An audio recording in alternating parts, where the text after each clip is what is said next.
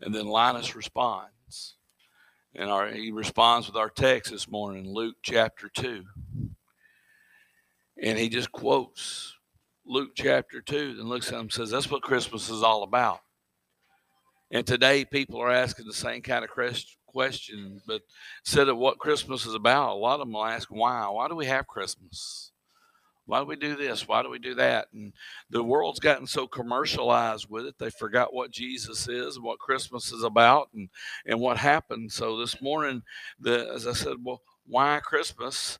I want to look at Christmas morning over 2,000 years ago in a little town of Bethlehem, where the Lord of Lords and the King of Kings was born. And I want to look and ask why. It says, It came to pass in those days that there went out a decree from Caesar Augustus that all the world should be taxed. And this taxing was first made when Cyrenius was governor of Syria. And all went to be taxed, every one to his own city. And Joseph also went up from Galilee out of the city of Nazareth unto Judea, unto the city of David, which is called Bethlehem, because he was of the house and lineage of David to be taxed with Mary, his espoused wife, being great with child. And so it was that while they were there, the days were accomplished that she should be delivered. And she brought forth her firstborn son and wrapped him in swaddling clothes and laid him in a manger because there was no room for them in the inn. And there were, were in the same country shepherds abiding in the field keeping watch over their flock by night. And lo, the angel of the Lord came upon them, and the glory of the Lord shone round about them, and they were sore afraid. And the angel said unto them, Fear not, for behold, I bring you good tidings of great joy, which shall be to all people. For unto you is born this day in the city of David a Savior, which is Christ the Lord. And this shall be a sign unto you you shall find the babe wrapped in swaddling clothes, lying in a manger. And suddenly there was with the angel a multitude of the heavenly host, praising God and saying, Glory to God in the highest, and on earth peace and goodwill towards men. And it came to pass as the angels were gone away from them, and saw said to one another, Let us now go even unto Bethlehem and see this thing which has come to pass, which the Lord has made known to us. And they came with haste and found Mary and Joseph and the babe lying in a manger. And when they had seen it, they made known abroad, saying, which was told them concerning this child. And all that heard it wondered at the things which were told them by the shepherds. But Mary kept these things and pondered them in her heart. And the shepherds returned, glorifying and praising God for all they had heard and seen as it was told unto them. So this morning, as we, we come, I, I want us to ask the question why? And one of the first things that uh, struck me is I have three things that, that when I read the story that I wanted to ask why. And the first one was why why there in a know nothing town like Bethlehem. You know, just just a few miles up the road was Jerusalem, the capital, the place the temple was, the place where worship happened. But instead, in a little bitty know nothing town of, of Bethlehem, but Bethlehem is, is called the city of David. It's a place forever associated with David, the shepherd king. And it reminds me of, of the place, the fact that the, the, the good shepherd was born there. In John chapter 10, verse 11, Jesus said, I am the good shepherd, and the good shepherd giveth his life for his sheep. See, our shepherd was born there much as David had been, who had been a shepherd. We know the story of him defending his sheep and, and, and, and defeating the bear and the lion. But our shepherd was born there. And you think a good shepherd like David, he leads, he provides, and he protects. When David wrote the 23rd Psalm, he was talking about the shepherd, but he was talking about God the shepherd. And he said in Psalm 23, verse 1 through 4, he said, The Lord is my shepherd, and I shall not want. He maketh me to lie down in green pastures. He leadeth me beside the still waters. He restoreth my soul. He leadeth me in the paths of righteousness for his name's sake. Yea, though I walk through the valley of the shadow of death, I will fear no evil, for thou art with me. Thy rod and thy staff, they comfort me. Think about that. We have a God who was born in a shep- as a shepherd's child in a stable who who provides for us. David said it best. He said, The Lord's my shepherd, and I shall not want. And you think about that when you're a child of God, you shouldn't want because God supplies your needs. No, there's things you might you might desire. There are things that you might wish for, but God sees to you and He takes care of you and and He He leads you. I like how He said He leads me beside the paths of still water. God takes you where you need to go. As a shepherd takes the flock where the food is. As a shepherd takes the flock where the comfort is. God does that for us. He protects us with that rod and that staff. Sometimes it's to keep the enemy away, and sometimes it's to pull us away from the enemy and the things. That's the kind of shepherd we have. So when you think about Bethlehem, be reminded of that good shepherd and the fact that he takes care of you and he protects you.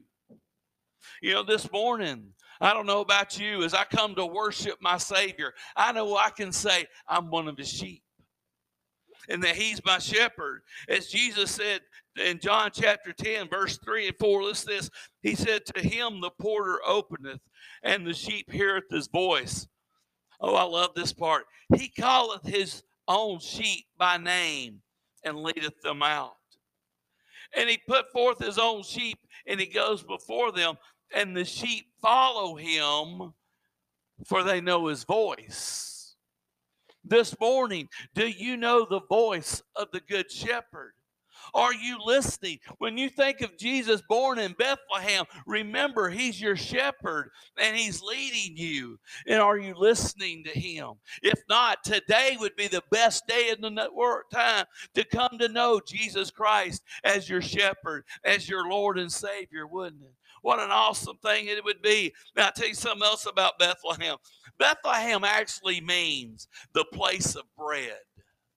And it, it, it, it is on that night, think about that. On, on Christmas Eve, on that night, when, on Christmas Day, when, when the bread of life came to man. In John chapter 6, verse 5, verse 5 through 11, or verse 11, excuse me, Jesus said, excuse me, verse 51, I'll read it right in a minute. I am the living bread which come down from heaven. If any man eat this bread, he shall live forever. The bread that I give is my flesh, which I will give for the life of the world. Jesus said, I'm the bread of life. Eh, you know, you could hunger after all kind of things. You can hunger and you can try to satisfy yourself with everything the world has to offer. And, and then amazing, Satan likes to make it look good, don't he? Oh, if you do this, it'll be great. If you focus on this, you'll be wonderful. But the bread of life is what we need in our life because it's what satisfies, it's what nourishes you. And Jesus says, I am that bread. He came from the place of bread, he was born in Bethlehem. It is forever to remind us that we have life through him. And the only way to have it is he said, when he said you've got to eat his flesh, you've got to make him part of you. Because if he's not part of you, you're sitting on the outside looking in. And you don't understand really what Christmas is about. So when you think of Jesus born in Bethlehem, remember he's the bread of life. And he's the one who can bring you life. Because I'll tell you something, you might think you have life in the world, but what you have is nothing. For without him, it, it, we have absolutely no peace, no hope, and no joy. And I thought, you know, another thing is Bethlehem, that little know nothing place, it was small, it was tiny. It, it didn't really have much. You know, we, we, we always say no room at the end, but it probably really didn't even have an end. Just had houses. But it didn't matter to God. In Micah chapter 5, verse 2, scripture says, But thou, Bethlehem Ephratah, though thou be little among the thousands of Judah, yet out of thee shall come forth unto me that he is to be ruler of Israel, whose going forth have been from the old and from everlasting. You know one thing that Bethlehem reminds me of? That God's not impressed with your great accomplishments. He's not impressed with our, our wonderful stature that we think is so important, what people think of us. No, what God is impressed with is the heart. He took a little know nothing city and made it the most important place in the world. See, when he looks at you, he don't care about the great things you do in the world. He cares about your heart. As he he he told us and he reminds us, you know, as he looks at the world, as he reminds us in, in 1 Samuel chapter 16, verse 7, when Samuel comes looking for the next king, because Saul, who when the people wanted a king, God said you can have one, but the one they got wasn't what they needed. So God gave them one after his own heart. But listen, when he gets there and, and, and Samuel sees the the the, the David's brothers and they're, they're they're mighty and they're wonderful, and he says, Surely the first one should be king. But the Lord said unto him, unto Samuel, Look not on his countenance, nor on the height of his stature, because I have refused him. For the Lord saith not as man saith, but he looketh. For man looketh on the outward appearance, but the Lord looketh on the heart. And you see, you might think you're nothing, but here on Christmas, let me remind you what Bethlehem means. You are something to Jesus. You are everything to him. And that's that's why a little know nothing town of Bethlehem. Next thing I, I wondered, why a manger? Why didn't people someone say, here, Joseph, your wife's fixing to have a child. You can have our rooms. You can have our we'll stay in the manger. You, you think about that today. People see pregnant ladies and, and they'll open doors for them. And ladies, y'all know that happens. And then, but once you have the kid, they kind of forget you. You know, it's, it, you, are no longer important, but you know, that's the way it is. But here, a, a woman comes to town, great with child, fixing to go and, and everybody is afraid. And finally, somebody says, "You have the manger." Why, why a manger? You know, Jesus' birth was one of the most lowliest of births. The Son of God, he left the splendor of heaven. Think about that. He left the splendor of heaven to be born in a stable with just Mary and Joseph, nobody else there. If you study any customs of, of, Israel at that time, when a woman with go into labor, all the ladies in the family and the surrounding and the midwife would come. They would be there for support, they would be there to help. But here that night in a stable, in a cave, Mary and Joseph are all alone. Joseph's a carpenter. He's not a midwife. He wasn't a shepherd. He hadn't given birth to the, the sheep. He was a carpenter. And the only thing else was there was the animals. You know, we know this along because as Mary gave birth, the scripture tells us that Mary wrapped Jesus with a swaddling clothes. Ladies, you think about that after the pain of giving birth, she was more concerned with her child than herself. I figured out why, because Joseph was probably passed out over here in the, the hay. Going, oh, wow. Down he went. It says that she wrapped Jesus in swaddling clothes. Normally, the family would do that. The midwife saw to the mother, and the father proclaims, My child is born. But all alone in a manger. Think about how, how, how lonely that was that night. Think about that crib they laid him in.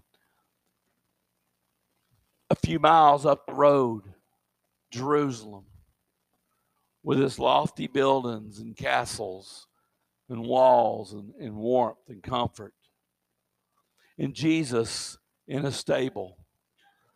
This old rough hewn, probably splintery, smelly feed trough that they lay him in. It reminds us how much God loves us because God be took on flesh. Think of this He who hung the stars, He who spoke the world into existence, lays helplessly in a manger.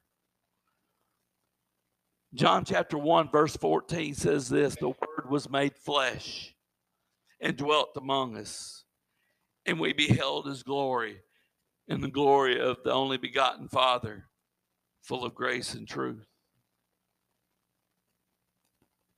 Can you imagine the love that Jesus has for you and for me to be born there? Hebrews tells us this, this is the Son of God. In Hebrews chapter 2, verse 9 says this But we see Jesus, who was made a little lower than the angels for the suffering of death, crowned with glory and honor that he, by the grace of God, should taste death for every man. You realize how much God loves you? The birth that he went through, the manger he laid in. Why? Because of us. That's love. And that's what the manger reminds me of. It reminds me of the fact that here he's out in the manger. Why? And the Bible tells us there was no room for him in the inn. No room for them.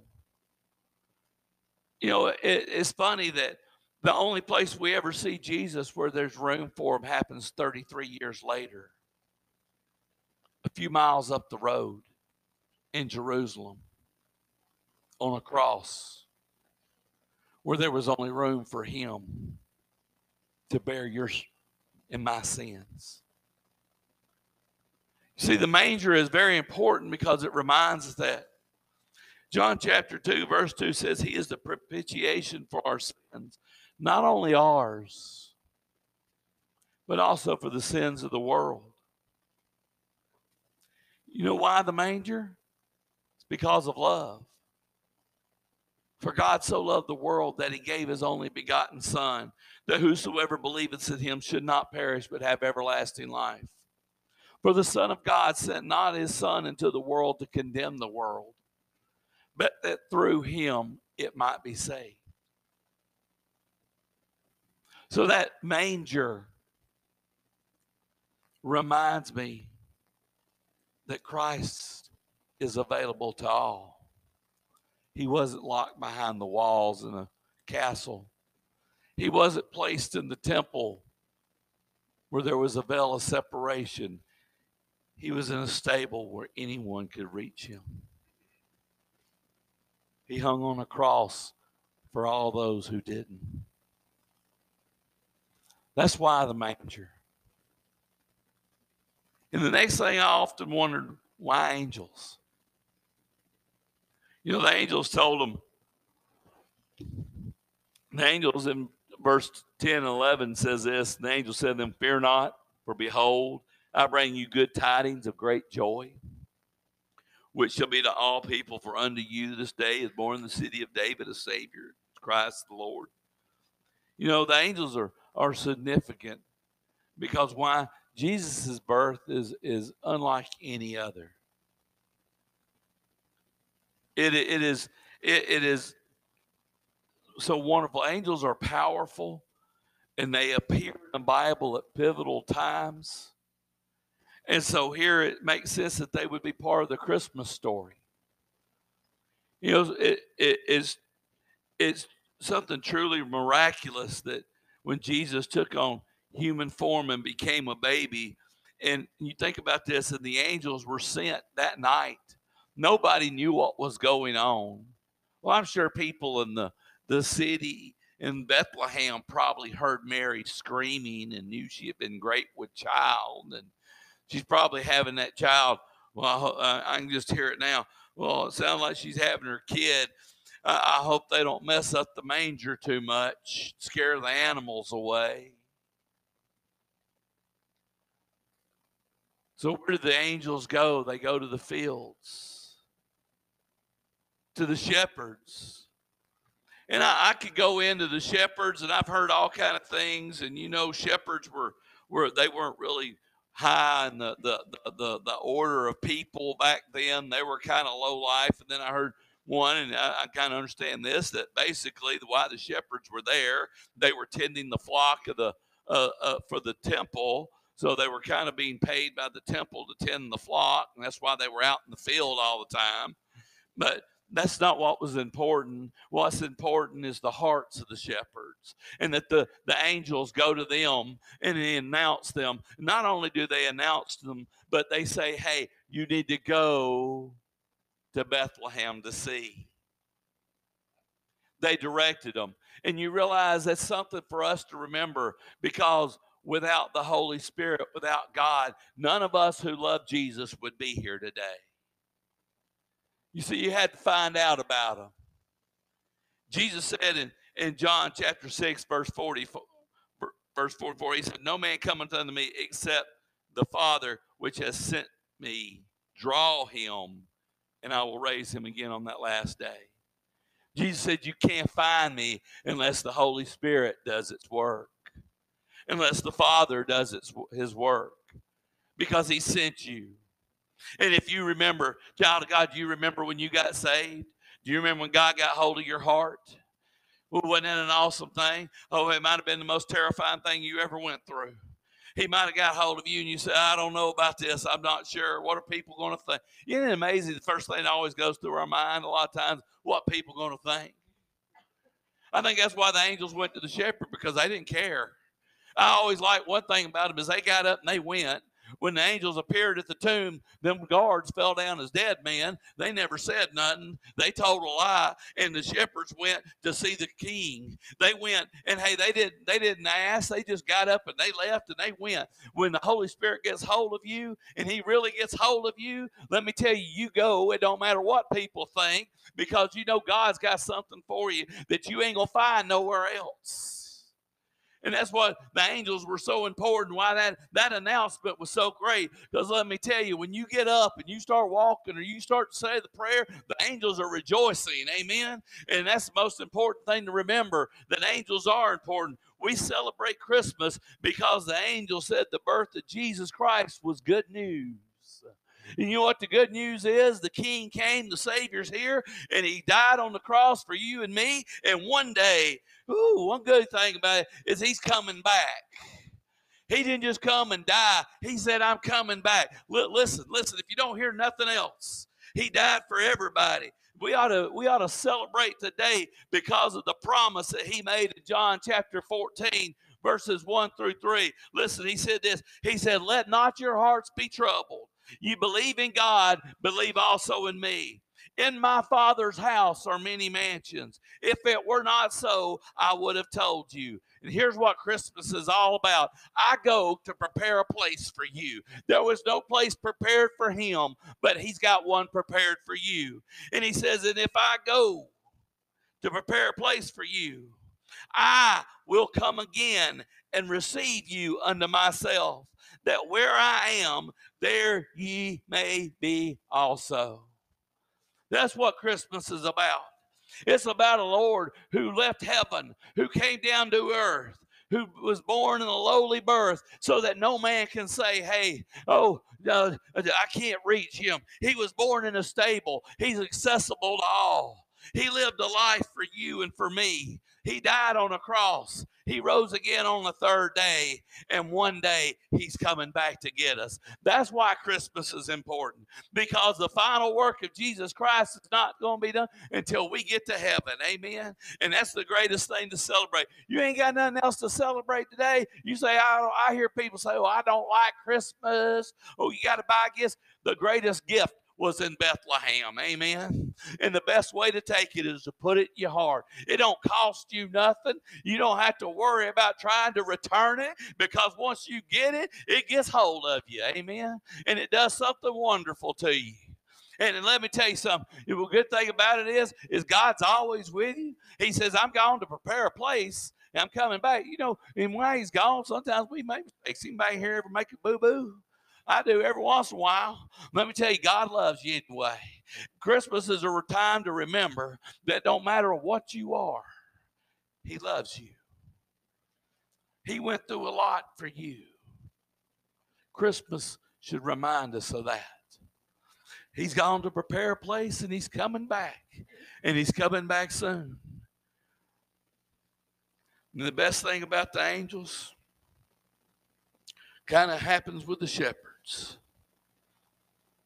Because once they went and they saw, child of God, they did something sometimes we forget we're supposed to do. We're supposed to go and tell. Listen, listen to this. Let me read this again. Ooh, flip page here. And the shepherds returned. They went and they saw and they started back. And then it said this glorifying and praising God for all things that they had heard and seen as it was told unto them. You got something to be joyful about Christmas. If you're a child of God, you've got the greatest gift in the world. You are saved. You're going to heaven. This is not it. Uh, well, what, you know what make Christmas miserable? If this was all there was. Because if this is all there was, it would be like the world sees it. Tomorrow morning, they start taking down decorations, throwing away, cleaning up the mess that was made. And they go back to a humdrum life, wondering why there's no happiness. See, it's not the Christmas tree. It's not the gifts that some people hate to buy. It was the gift that came that Christmas morning. That came for you, for me, for everyone. That gift that many rejected. But hopefully you did. Now go tell others about it. As the song says, go tell it on the mountain, go tell it on the mountain, go tell it in the hills, go tell it everywhere. For Jesus Christ has come. Now we say Jesus Christ is soon to come. Because let me tell you the next thing. The Father's going to say, Go get the church. And Jesus is going to step out on the clouds and call us home. Every head bowed, every eye closed.